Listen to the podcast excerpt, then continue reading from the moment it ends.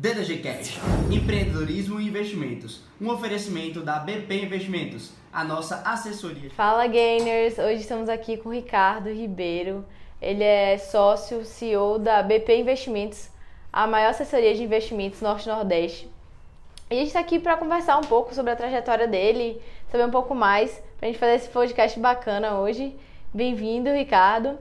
É, e queria perguntar assim para você já, para começar introduzindo um pouco do podcast, falar sobre sua trajetória, sobre quem é Ricardo, se você quiser acrescentar um pouco mais também, dar, uma introdução, introduçãozinha sobre você. Tá. Obrigado aí a todos pela presença. Boa noite, Gators.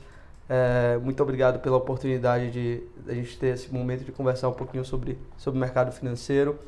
Bom, é, como, como Letícia falou, meu nome é Ricardo Ribeiro, é, tenho 31 anos, uh, sou bem jovem e estou nesse mercado financeiro há 10 anos. Né? Então, é, a gente é, hoje é, representa, nós somos um escritório credenciado a XP Investimentos, nós somos da BP Investimentos e sou pai, tenho dois filhos, apesar de novo. Bacana. E é isso. Legal. É, e em relação, assim, porque as pessoas geralmente, uma vida normal na escola, né, na nossa vida normal, ninguém sabe o que é mercado financeiro. Como é que Ricardo descobriu o mercado financeiro? Então, é, foi bem engraçado porque é, meu primeiro contato com o mercado financeiro eu tinha 19 anos. E na época, é, minha vida era treinar jiu-jitsu e lutar boxe é, três a quatro vezes por dia.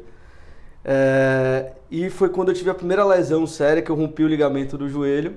E de uma hora para outra eu estava assim, assim, em casa, sem fazer nada, de férias, é, sem nada, sem, sem ter nenhuma perspectiva do que fazer. E aí eu recebi um, uma, um e-mail sobre um curso sobre ações. Ali foi, foi mais ou menos ali em 2007. É, tava, tava tendo um boom é, é de... Tá 2007 não, foi 2006. 2006. É, e eu fui fazer esse curso. Era o curso quinta, sexta, e, é, quinta à noite e sexta durante o dia, durante o mercado funcionando. Mas o curso da própria bolsa, não? Não, foi um curso de, de uma pessoa que acho que era de Brasília, ah, veio para Salvador, de, foi fazer esse curso sobre ações e foi o meu primeiro, meu primeiro contato com o mercado Legal. financeiro. E ali, pô, para mim foi tudo muito novo ele abordou muito a parte de análise técnica, então eu fiquei meio que boiando ali no, no, no curso, mas é, foi o primeiro contato e eu vi que realmente eu queria é, me aprofundar um pouquinho mais é, naquele assunto. Logo depois eu, eu me cadastrei para um, um congresso, acho que duas semanas depois, um congresso em São Paulo. Cheguei no congresso é, praticamente sem dormir, porque eu peguei o voo muito cedo o congresso era também sobre análise técnica e eu não aprendi absolutamente nada no congresso. Todo mundo falando de termos técnicos ali, eu não, não entendi absolutamente nada. Boiano de novo. Boiano de novo. É para o pessoal que não entende. Aqui na fora da Bahia o pessoal não fala boiano. Boiano é perdido. Então, é, foi, foi meus, meus primeiros contatos ali com o mercado financeiro. E aí quando eu, é, eu comecei a pegar matérias na faculdade é, mais voltadas para a economia, não o mercado financeiro em si, porque acho que as faculdades, hoje aqui, principalmente a gente que está é, em Salvador, as faculdades acabam tendo uma deficiência muito grande é, quando a gente fala de mercado de capitais. Acho, acho que tem uma, uma, uma, deficiência grande que os, a, os alunos acabam saindo sem ter uma percepção é, mais completa do, de como funciona o mercado de capitais é no Brasil. É, teórico também. Exatamente. Então, é, e aí eu comecei a estudar Seis meses depois eu tava, tinha esquecido um pouquinho o mercado financeiro, tinha voltado a treinar jiu-jitsu, a, a, a, lutar boxe. É, e aí, um ano depois, eu rompi de novo o mesmo, mesmo ligamento do joelho. Uhum. E aí, é, eu voltei para estudar, estava de férias, impressionante. Foi exatamente um, 12 meses depois, estava de férias. E aí foi quando eu, de fato, eu comecei a estudar. E aí eu, é, é eu falei, bom, agora eu me aprofundei vou me aprofundar um pouco mais, foi o que aconteceu, eu tomei alguns cursos mais, mais completos, e aí eu vi que realmente era aquilo que eu queria fazer. Uh, na época, a UFBA tinha um convênio com algumas universidades na Europa. E aí, uma das universidades era uma universidade na Alemanha é, e ela era muito voltada para a área de mercado de capitais. E aí eu falei, bom, quero ir para lá, era uma universidade, apesar de estar na Alemanha, era uma universidade americana. E eu fui para estudar, estudar lá, isso foi em comecinho de 2008. Então eu passei o ano de 2008 inteiro estudando lá e foi exatamente o ano da crise. É, nesse momento eu já, já, já, já, já é, é, trabalhava com mercado de ações, já operava por conta própria e foi um ano que eu foi um ano de aprendizado total. Né? Então, tomamos muita porrada. Bastante erro, ano. bastante aprendizado. Os professores chegavam na sala lá meio nervosos, a gente não entendia muito bem porquê, mas é, foi um ano de aprendizado. Ah, e você fazia, o seu curso era de economia? Era, é que na Alemanha não tem muito essa diferença entre administração e economia. Lá era uma coisa mas só. aqui... Aqui eu fazia administração. Aqui é administração. Mas... E aí lá você pega matérias... É, é, uhum com o foco que você quiser. Mais né? específico né? na sua área, Exato. não tem muito. Aí eu ah. tive algumas áreas de derivativos e mercado de capitais lá na Alemanha. E aí foi muito bom. E, e o ano foi muito bom. Foi um ano de aprendizado para todo mundo. E acho que é, ali eu saí exatamente sabendo o que eu queria fazer para é, como profissão uhum. mesmo. Mas o foco lá, então, é uma, uma, já é uma abordagem melhor do que a abordagem brasileira, assim, na, é, na parte é, educacional. Demais. É mais prático. Completamente. Ah, legal. E aí, quando você voltou, é, você voltou para a faculdade? Você já voltou formado? É, então, é, eu tinha eu tinha ficado lá um, aproximadamente um ano e tinha a possibilidade de eu continuar lá estagiando. Estava, inclusive, fazendo alguns processos seletivos para algumas empresas lá. É, e eu tinha alguns colegas aqui que estavam estagiando numa empresa é, que, que, trabalhava com o mercado de capitais mais voltados para a área de commodities. Né? É, trabalhava com uma antiga corretora chamada SLW. E esses meus amigos disseram, pô, surgiu aqui uma oportunidade, tem uma, uma empresa que acabou de virar uma corretora, que está chamando algumas pessoas para se afiliarem a elas, chama-se XP Investimentos. É, pô, você não tem interesse em vir não para começar esse projeto, tocar esse projeto? Falei, pô, na hora. É, e aí a gente veio, é, na época é, já era Bahia Partners, é, a gente tinha até ano passado, era o nome da empresa, era Bahia Partners, só que quando eu cheguei, é, o contrato com, de afiliado à XP estava se iniciando, então a gente abriu o primeiro cadastro de um cliente afiliado à XP Investimentos em Salvador. E aí, de lá para cá, foi, foi uma, uma história mesmo. Né? Tipo, foi, a, acompanhamos todo esse crescimento é, é, do mercado de capitais no Brasil e na XP. Ah, e em relação a, por exemplo, quando vocês abriram o business, é, já, a, XP já era uma escritora, uma corretora grande ou vocês, assim, tiveram que fazer muita coisa aqui para apresentar para o pessoal? Como foi o desafio aí? É, foi, foi um desafio, porque a gente estava num momento em que a gente tinha acabado de sair da, da pior crise do mercado financeiro recente, né? ou seja, é, é, nada comparado com crises anteriores. É, a gente estava com a corretora que tinha acabado de virar corretora, num, num, pior momento de mercado, e num lugar que ninguém conhecia. Né? A XP é, era, ela, foi um, um, ela se iniciou em Porto Alegre, num grupo é, de é, agentes de investimentos em Porto Alegre e eles viraram, acabaram comprando uma corretora chamada American Invest é, e tinha acabado de acontecer. Né? Então a gente de fato estava ali é, desbravando o mercado, batendo de porta em porta, explicando um pouco como era o nosso trabalho, explicando como é como na época era 100% voltado para renda variável. Então é, era 100% explicando sobre ações, é, sobre é, o que comprar, o que vender, auxiliando os clientes nessa tomada de uhum. decisão. É, mas hoje não é tanto esse modelo de negócio, né? Como é que funciona o business da, da BP hoje? É, de lá para cá teve, tiveram muitas mudanças. É, a XP, ela, ela, ela veio, é, é um case de, de sucesso é, é, no Brasil inteiro. É, quando se fala em empreendedorismo nos últimos anos, a XP ali está entre uns top 5 em qualquer lista. É, e foi um, um crescimento é, meio que orgânico. Em que sentido? É, a XP, ela, ela não criou absolutamente nada e ela faz questão de, de falar isso. Ela apenas copiou um modelo é, de, do que já funcionava nos Estados Unidos e na Europa. Então, ali em 2011, 2012, os sócios da XP no ano, é, naquele ano, tavam, é, foram para um, um congresso lá nos Estados Unidos, que era na época um dos maiores congressos financeiros do mundo, uhum. é, que era é, realizado por uma empresa chamada Charles Schwab, é, uma empresa americana. E naquele momento a XP viu o é, é, ficou muito claro o que é que eles deveriam fazer aqui no Brasil, que era exatamente o que a Charles Schwab fazia nos, é, nos Estados Unidos e na Europa. Que era o quê? Criar um ambiente em que fosse um verdadeiro shopping center financeiro, em que as pessoas pudessem ir naqueles lugares, é, na, naquele ambiente e escolher os, os produtos de acordo com o perfil dela. Então, é, Acho que a primeira mudança, a mudança de chave da XP foi ali em 2012, quando ela de fato resolveu a ser, é, resolveu a ser uma plataforma aberta de investimentos.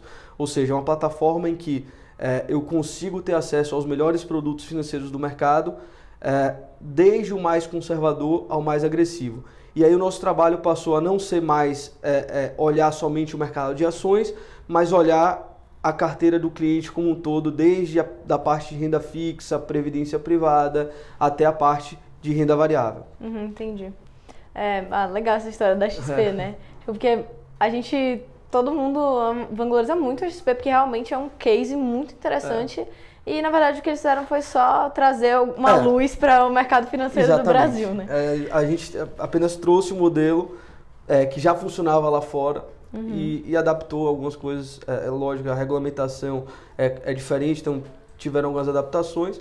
Mas quem vai nos Estados Unidos e conhece a Charles Schwab vai ver que o modelo é muito parecido com, com o modelo da, da XP. Agora, o que o investidor é, acho que fica muito em dúvida é em relação a próprias é, afiliadas, por exemplo, a BP.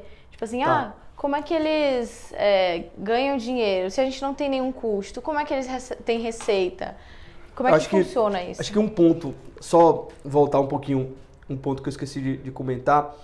Então, assim, a primeira virada da XP ali foi em 2012, é, e de lá para cá tiveram algumas mudanças é, muito pontuais, mas que eu acho que fizeram muita, muita diferença para o que a XP é hoje.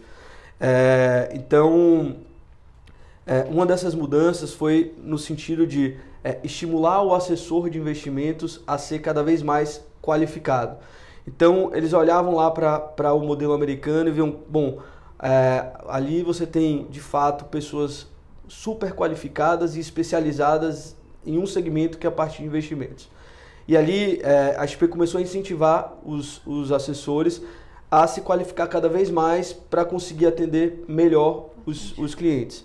Então, é, é, houve uma época ali, 2014, 2015, que a XP incentivava muito é, que os assessores tivessem um certificado internacional, que é o CFP, que é o, é o certificado de planejador financeiro.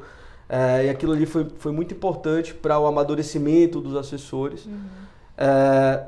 E hoje a, a, a XP está cada vez mais é, olhando para a necessidade do cliente. Né? Então, é, hoje a plataforma continua aberta com muitos, com muitos produtos, mas o foco agora não é mais a plataforma aberta em si, mas o que o cliente está precisando. Então, acho que essas duas mudanças meio que pontuais é, fazem toda a diferença hoje quando a gente olha o dia a dia e o amadurecimento do mercado como um todo no Brasil. Então, uma coisa que a gente brinca bastante aqui é que há três anos ninguém conhecia quem era XP, a, a quem é, poucas corretoras é, é, conhecidas no Brasil. Uhum. E hoje você vai na Globo News ali na, na, na é, no intervalo você tem quatro ou cinco propagandas Propaganda, de. É, é. de empresas ligadas ao mercado financeiro. Então acho que isso foi de fato um, um, paradigma que foi, foi quebrado. O amadurecimento que a gente esperava que acontecesse no Brasil está acontecendo muito mais rápido do que a gente estava imaginando. É, então acho que, e, e, de novo, assim, acho que a gente está só no começo. Estamos tá, tá, é. só dando o primeiro passo. É uma questão que gera também, essa questão de ser uma plataforma mais democrática, ele gera competição e aí a qualidade dos fundos e dos investimentos melhora, né? Porque quando você tem um, um investimento isolado num banco que é a única opção do investidor, ele vai ser pior, ele vai ter mais taxa. é, é, muito bom trazer as, e, e, assim, acho que a competição é muito, muito boa e eu acho que o interesse das pessoas também é, tem sido algo que tem surpreendido bastante a gente. É, eu acho que um dos pontos, é, é, e aí já atropelando os assuntos aqui, mas acho que é, que é legal comentar, não, não. mas um dos pontos fundamentais para que isso acontecesse de forma mais rápida é a questão da, da do juros estar tá tão baixo uhum. no Brasil. Assim, a gente nunca teve juros tão baixos no Brasil. Eu acho que isso é, tem feito o brasileiro parar para poder fazer conta. A gente sempre brinca aqui que o brasileiro sempre fez conta para viajar, sempre fez conta para comprar um carro, sempre fez conta para é, é, trocar de casa, mas quando a gente falava em investimento, nunca houve a cultura de, de fato, fazer a conta, qual é o melhor investimento, qual, onde, é, onde é que eu estou me, melhor alocado. Então, é, por quê? Porque os juros sempre, eram, sempre foram muito altos, é, você não precisava fazer muita conta, onde o seu dinheiro estivesse estaria rendendo bem. E hoje essa realidade já, já é, é outra completamente diferente. Né? Então, Exato. eu acho que é, é um processo que a gente está é, é, tá em processo de amadurecimento, mas está sendo muito mais rápido do que a gente imaginava. Isso é exatamente nesse sentido que as pessoas não, não conhecem o modelo da corretora. Então, quando elas vêm para a gente, elas sempre perguntam: ah, é, esse, você não tem que pagar nada, não tem taxa? Ah, não... Perfeito. É, então, vamos lá. Essa é uma das, das maiores dúvidas que a gente recebe também aqui é, é, diariamente. É, só um ponto é, que você me perguntou, esqueci de te responder, que é em relação a, a aos afiliados da XP, a rede credenciada da XP. Uhum. É, um dos pontos é, fundamentais que fizeram a XP, que fez a XP crescer, como cresceu nos últimos anos, foi a capilaridade da XP espalhada pelo Brasil. Ou seja, ela não cresceu com escritório próprio, ela não cresceu, ela não cresceu com modelo é, com o modelo de banco comercial que existia no Brasil, em que você tinha lá agências bancárias espalhadas pelo Brasil. O que foi que a XP fez?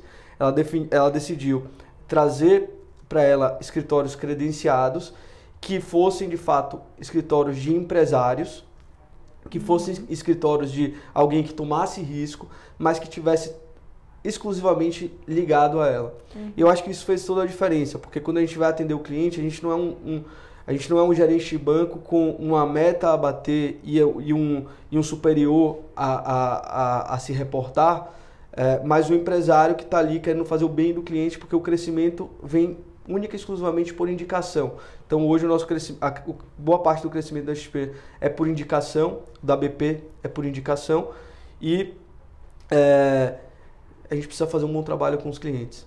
Em relação a, a, a custo, é, uma, uma corretora, e não só a XP, mas qualquer outra corretora, é, você só paga alguma coisa quando você compra um produto financeiro. Então, assim, a diferença é que você não tem com o banco taxa de, de anuidade, taxa de custódia, uhum. taxa de cartão de crédito.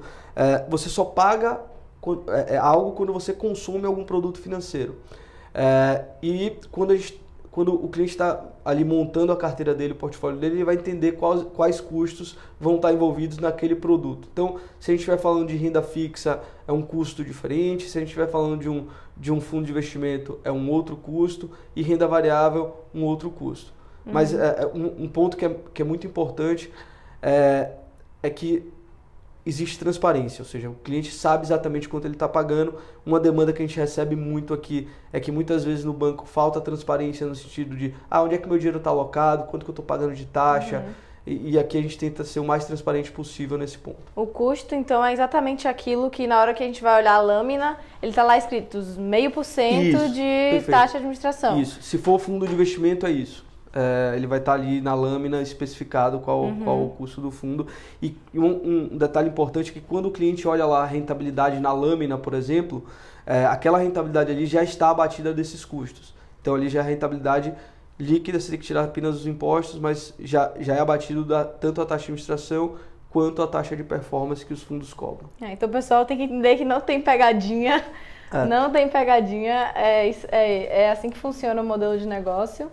É, a, a, assessoria não ganha em cima do, do, do cliente, enfim. E aí, é, outra pergunta que surge muito é o que é qual a função exata né, do, do assessor, sabe? Que a gente recomenda, que ele recomenda é, uma carteira de investimento de acordo com o perfil do, do investidor, mas qual a relação, especialmente que um assessor da XP tem com um investidor, né? É, então, é, a gente costuma é, é, brincar aqui internamente que a gente acaba sendo os olhos dos clientes no mercado. Então, o nosso trabalho está de fato aí. É, acho que se a gente pudesse é, é, diferenciar o nosso trabalho de um trabalho de um gerente comercial de um banco, eu acho que são três pontos muito simples que nos diferem, mas que fazem total diferença no dia a dia. Acho que o primeiro ponto é a questão da visão de longo prazo. Então, é, quando de fato a gente inicia um relacionamento com o um cliente, é, a gente é, pretende ali acompanhá-lo durante toda a vida financeira dele, todo, toda a parte, é, se tiver num período de acumulação ou no, num período de preservação de capital, a ideia de fato é, é manter esse relacionamento durante muitos anos. Então, eu acho que esse é um primeiro ponto. É, o que a gente vê que acontece muito é é, às vezes, você está no banco, é, o seu gerente é, no começo do ano é um, no meio do ano é, acaba trocando e no final do ano você já tem um outro gerente. Então você, você acaba não tendo nenhuma relação mais longa com aquela pessoa que de fato está ali te auxiliando no que investir. Tem que confiar, né? Exato. É o seu patrimônio. Perfeito. Então acho que esse é o primeiro ponto, a questão da visão de longo prazo. O segundo ponto, que é o alinhamento com o cliente. Como eu falei anteriormente, hoje a empresa, é, é, nós somos sócios aqui, nós não temos é, é superiores, é, nós não temos é, chefes aqui para poder cumprir obrigações, cumprir metas. O nosso objetivo principal é atender bem o cliente e que ele possa nos indicar outras pessoas. Uhum. E aí com isso você muda muito a perspectiva do atendimento, porque o que o que acontece é, é, eventualmente, no, é, geralmente o que acontece nos bancos é que você tem ali quatro ou cinco produtos, o, o, o gerente tem 300, 400 pessoas e ele acaba pegando aqueles quatro produtos e vendendo em larga escala para aquelas pessoas. A perspectiva muda quando você está tá alinhado com o cliente, porque você olha para o cliente, vê o que ele precisa e a partir daí você vai buscar a solução para ele. Então acho que esse é o segundo ponto que faz total diferença. E o terceiro ponto, a questão da transparência. Aqui, de fato, a gente costuma é, é, oferecer para os clientes produtos que a gente compraria para para nós, a pessoa física, por exemplo, ou para a própria conta da empresa. E a questão da transparência de você de fato saber para onde está indo o seu recurso e é, quanto, de, qual, quanto de custo está sendo, tá, tá sendo cobrado ali para pra, por, pelo, pelo aquele serviço, né? Por aquele serviço. Uhum. É o que o Graham fala, né? No investidor inteligente. Quando você observa que o investimento é bom quando aquela pessoa que está alocando seu investimento, ela aloca o dinheiro dela também. É, então é, é legal perceber isso. E outra coisa que eu observo aqui também é que muito é muito legal ver os assessores falando que eles, eles querem passar para o cliente uma parte de educação financeira também, Perfeito. porque não adianta nada você estar tá numa assessoria de investimentos e você ouvir, olha, coloca o seu dinheiro aqui, mas você ouvir por que, que você deve colocar. Então, tipo, você ouvir o mínimo de fundamento para você confiar no que a pessoa tá, no que a pessoa tá te recomendando, no, que não adianta, por exemplo, não adianta nada eu eu saber que putz, ele é qualificado, legal, mas ele precisa me explicar para eu entender o mínimo do racional por trás. Então eu gosto bastante da, dessa, dessa visão do BP. É, a, a, eu acho que a, a gente sempre é, a gente sempre conversa aqui que tem duas formas de você atender o cliente. Você tem como, você tem como atender o cliente de uma forma comercial, ou seja, você vai estar tá ali é, mostrando para ele de forma superficial o que comprar e geralmente é, o que comprar é porque foi muito bom no passado. É, e você tem a forma mais técnica de, de você abordar o cliente, uhum. você atender o cliente. A gente, pela, por conta da nossa história ser muito de começar pela renda variável, no momento em que a gente tinha que. É, ninguém dava credibilidade, muito novo, é, a gente acabou indo para o lado muito mais técnico. Então, é, até brinco com os clientes, ó, oh, eu vou ser chato porque eu, eu quero te eu quero fazer com que você entenda o que você está tá fazendo com o seu recurso. Uhum. Geralmente quando é médico, ele diz, não, Ricardo, meu trabalho não é isso não, eu quero eu quero eu quero que você me diga. Mas a gente fala, eu sempre brinco assim, ó, muito mais difícil é ser médico do que entender, de investimento. Então, então assim, é, esse é um outro ponto, assim, não, não existe segredo no mercado financeiro. Existe sim uma outra linguagem, um outro mundo que você tem que se interessar. É o que a gente sempre né? bate então, na tecla. Então, é, eu acho que é, é, um processo de, de construção, mas não, é, não tem bicho de sete cabeças, não tem dificuldade nenhuma. Eu acho que é algo que é, tem que estar tá no, no, dia a dia de todo mundo. Uhum. É. E vamos passar né, pela BP, acho que a gente já falou bastante. Em relação a Ricardo, o seu perfil de investidor. O pessoal deve estar curioso para saber como é que um sócio de, do, de uma associada XP pensa no investimento. Então, é, o meu perfil é muito.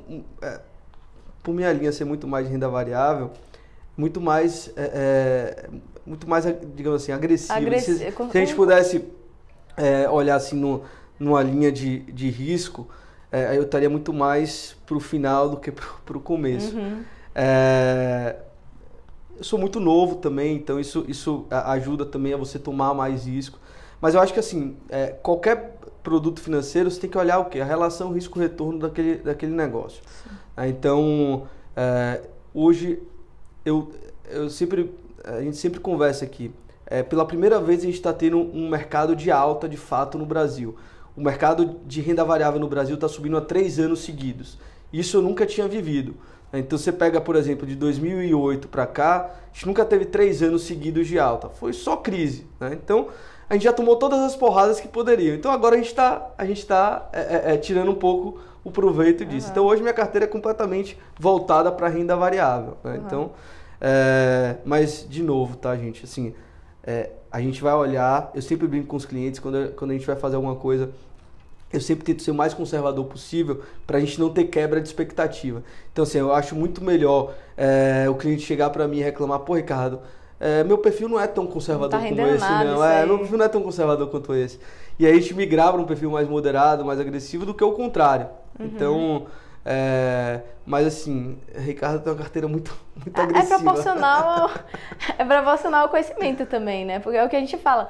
Ah, porque se você for começar, você olha o seu perfil, a pessoa fala, ah, não, eu acho que eu, eu vou conseguir ver minha, meu, meu patrimônio oscilar um pouco. Mas na verdade a ideia é você começar e, e ir estudando mais, e aí quando, enquanto mais experiência você tem, mais você tem a segurança de de confiar em você e apostar. É, e assim, eu acho que é muito, muito do momento arrojado. da pessoa e, e, e assim, é, tem, tem outros fatores. Você vai definir o perfil de risco de um investidor, tem muitos fatores uhum. é, que não só o mercado que vão influenciar aquilo.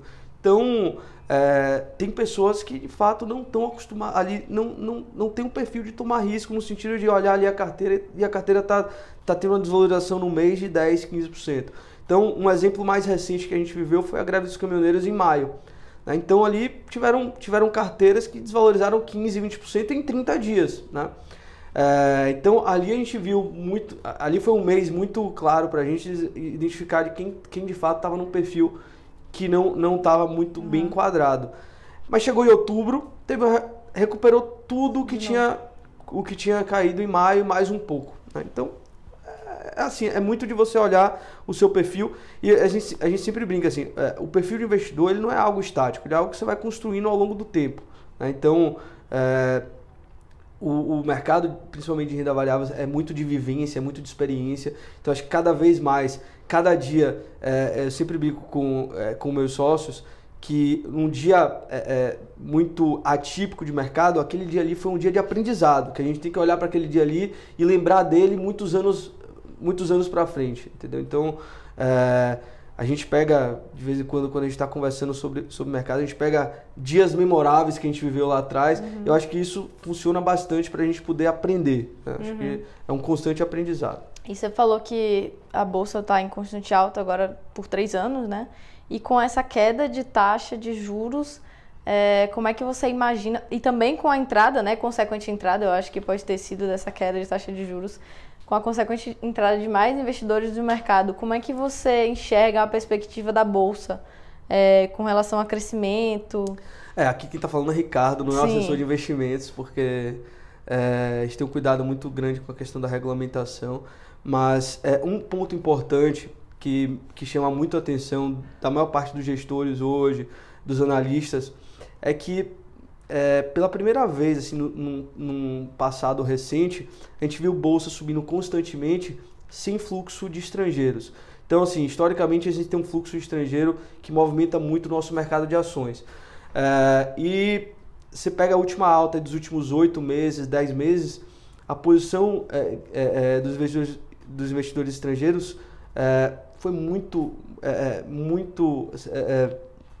É, é, foi até reduzida no ano Muito passado, tímida, né? foi muito tímida. Então, eles aportaram recurso esse ano, mas de forma muito tímida.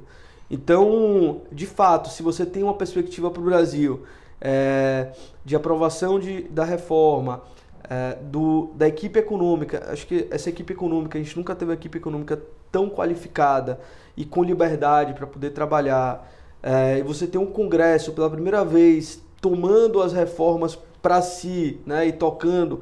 É, então, acho que falta ali algum, um pouco de articulação ali do, do governo com o Congresso, mas dado esse cenário, o fluxo, o fluxo de gringos voltando para o Brasil, acho que a gente vai ter é, é, de novo, um, a gente pode ter um momento muito de, de constante fluxo vindo para o Brasil e um momento de euforia, porque, por que não? E a gente sempre a gente sempre está alertando os clientes nesse sentido. Bom, o mercado ele sai do, do, do pessimismo para a euforia de forma muito rápida. Então, o nosso trabalho é mostrar que, bom, pode ser que a bolsa continue subindo, mas tudo tem um preço, né? Então, em algum momento, uhum. é, é, a gente tem que começar a olhar e ver se realmente faz sentido aquele preço ou não. Certo. E aí, mais já caminhando para o final, né, do nosso, do nosso bate-papo, é, queria perguntar também para o Ricardo, alguma indicação de livro que você gosta sobre é, uma inspiração? É, tem vários, assim, um, um que é marcante, assim, é, é Memórias de um Investidor de Bolsa. É, acho que em português é, é esse o título. É um livro muito bacana de alguém que viveu no, é, tem mais tempo na, na, na Bolsa Estados Unidos, é, america, na Bolsa Americana. E, e, ele conta várias histórias do que ele viveu ali. Uhum. Então, assim, eu acho que para quem quem está quem tá querendo aprender um pouquinho sobre o mercado de renda variável, os lados, as, as coisas boas e as coisas ruins que acontecem, é, como em qualquer outro lugar, acho que é um livro muito bom. Uhum, é você aprender com as experiências é, das é, pessoas, né? Exato. E em relação outra coisa, outra outra coisa que eu te perguntar assim mais direta, uma pessoa. Uma o pessoa Buffett, de que você né? se inspira. O cara Buffett. que a gente que eu não sei. É, é que a gente o sempre é, sempre olha. É. E se for brasileiro, pode ser uma pode pessoa ser brasileira atualmente, Paulo Guedes. Acho que é o cara que o cara tá dando do... uma aula pra gente, é, diariamente dá uma aula pra cara gente. do mercado, é. a palestra dele foi muito boa. A gente já conhecia ele há bastante tempo, ele, ele fazia, é, ele era o, o, o CEO da Bozano Investimentos, que é uma gestora de private equity, a gente já conhecia uhum. muito bem ele, mas eu acho que ele está se, se, superando a cada dia. Uhum, Impressionante a, a, as mudanças de paradigma que a gente tá, tem, tem vivido no, no Brasil. Impressionante. De verdade. Ele e, tem uma e posição... boa parte dessa responsabilidade a gente tem que colocar sobre, uhum. sobre a responsabilidade dele. É, é legal. É, e já que a gente está falando de mercado financeiro, para finalizar, uma ação. Uma ação. É uma ação mais conservadora, seria, acho que Vale. A gente está olhando muito. É, eu gosto muito de Vale, principalmente para o ano que vem. Uhum. E, digamos assim, uma ação mais, mais agressiva, digamos assim, que, que eu acho que. Não, não façam em casa isso, mas oi. Não é uma recomendação. Não é, não é recomendação, de forma, nem a Vale é uma recomendação assim, é um papel que a gente gosta bastante. Oi, oi, BR, oi, oi, oi BR. Mas assim, não façam isso em casa, por favor. Beleza, pessoal. Então a gente está caminhando para o fim. Eu queria agradecer, Ricardo, pela presença, pelo, por esse bate-papo super interessante. Legal, agradecer, agradecer a, a BP também pelo apoio de sempre. E é isso. Muito obrigado, muito obrigado a você, Gayners. E se convidar de novo, tem um prazer. Vamos estar sempre presentes aqui. Então... Beleza, pessoal. Valeu.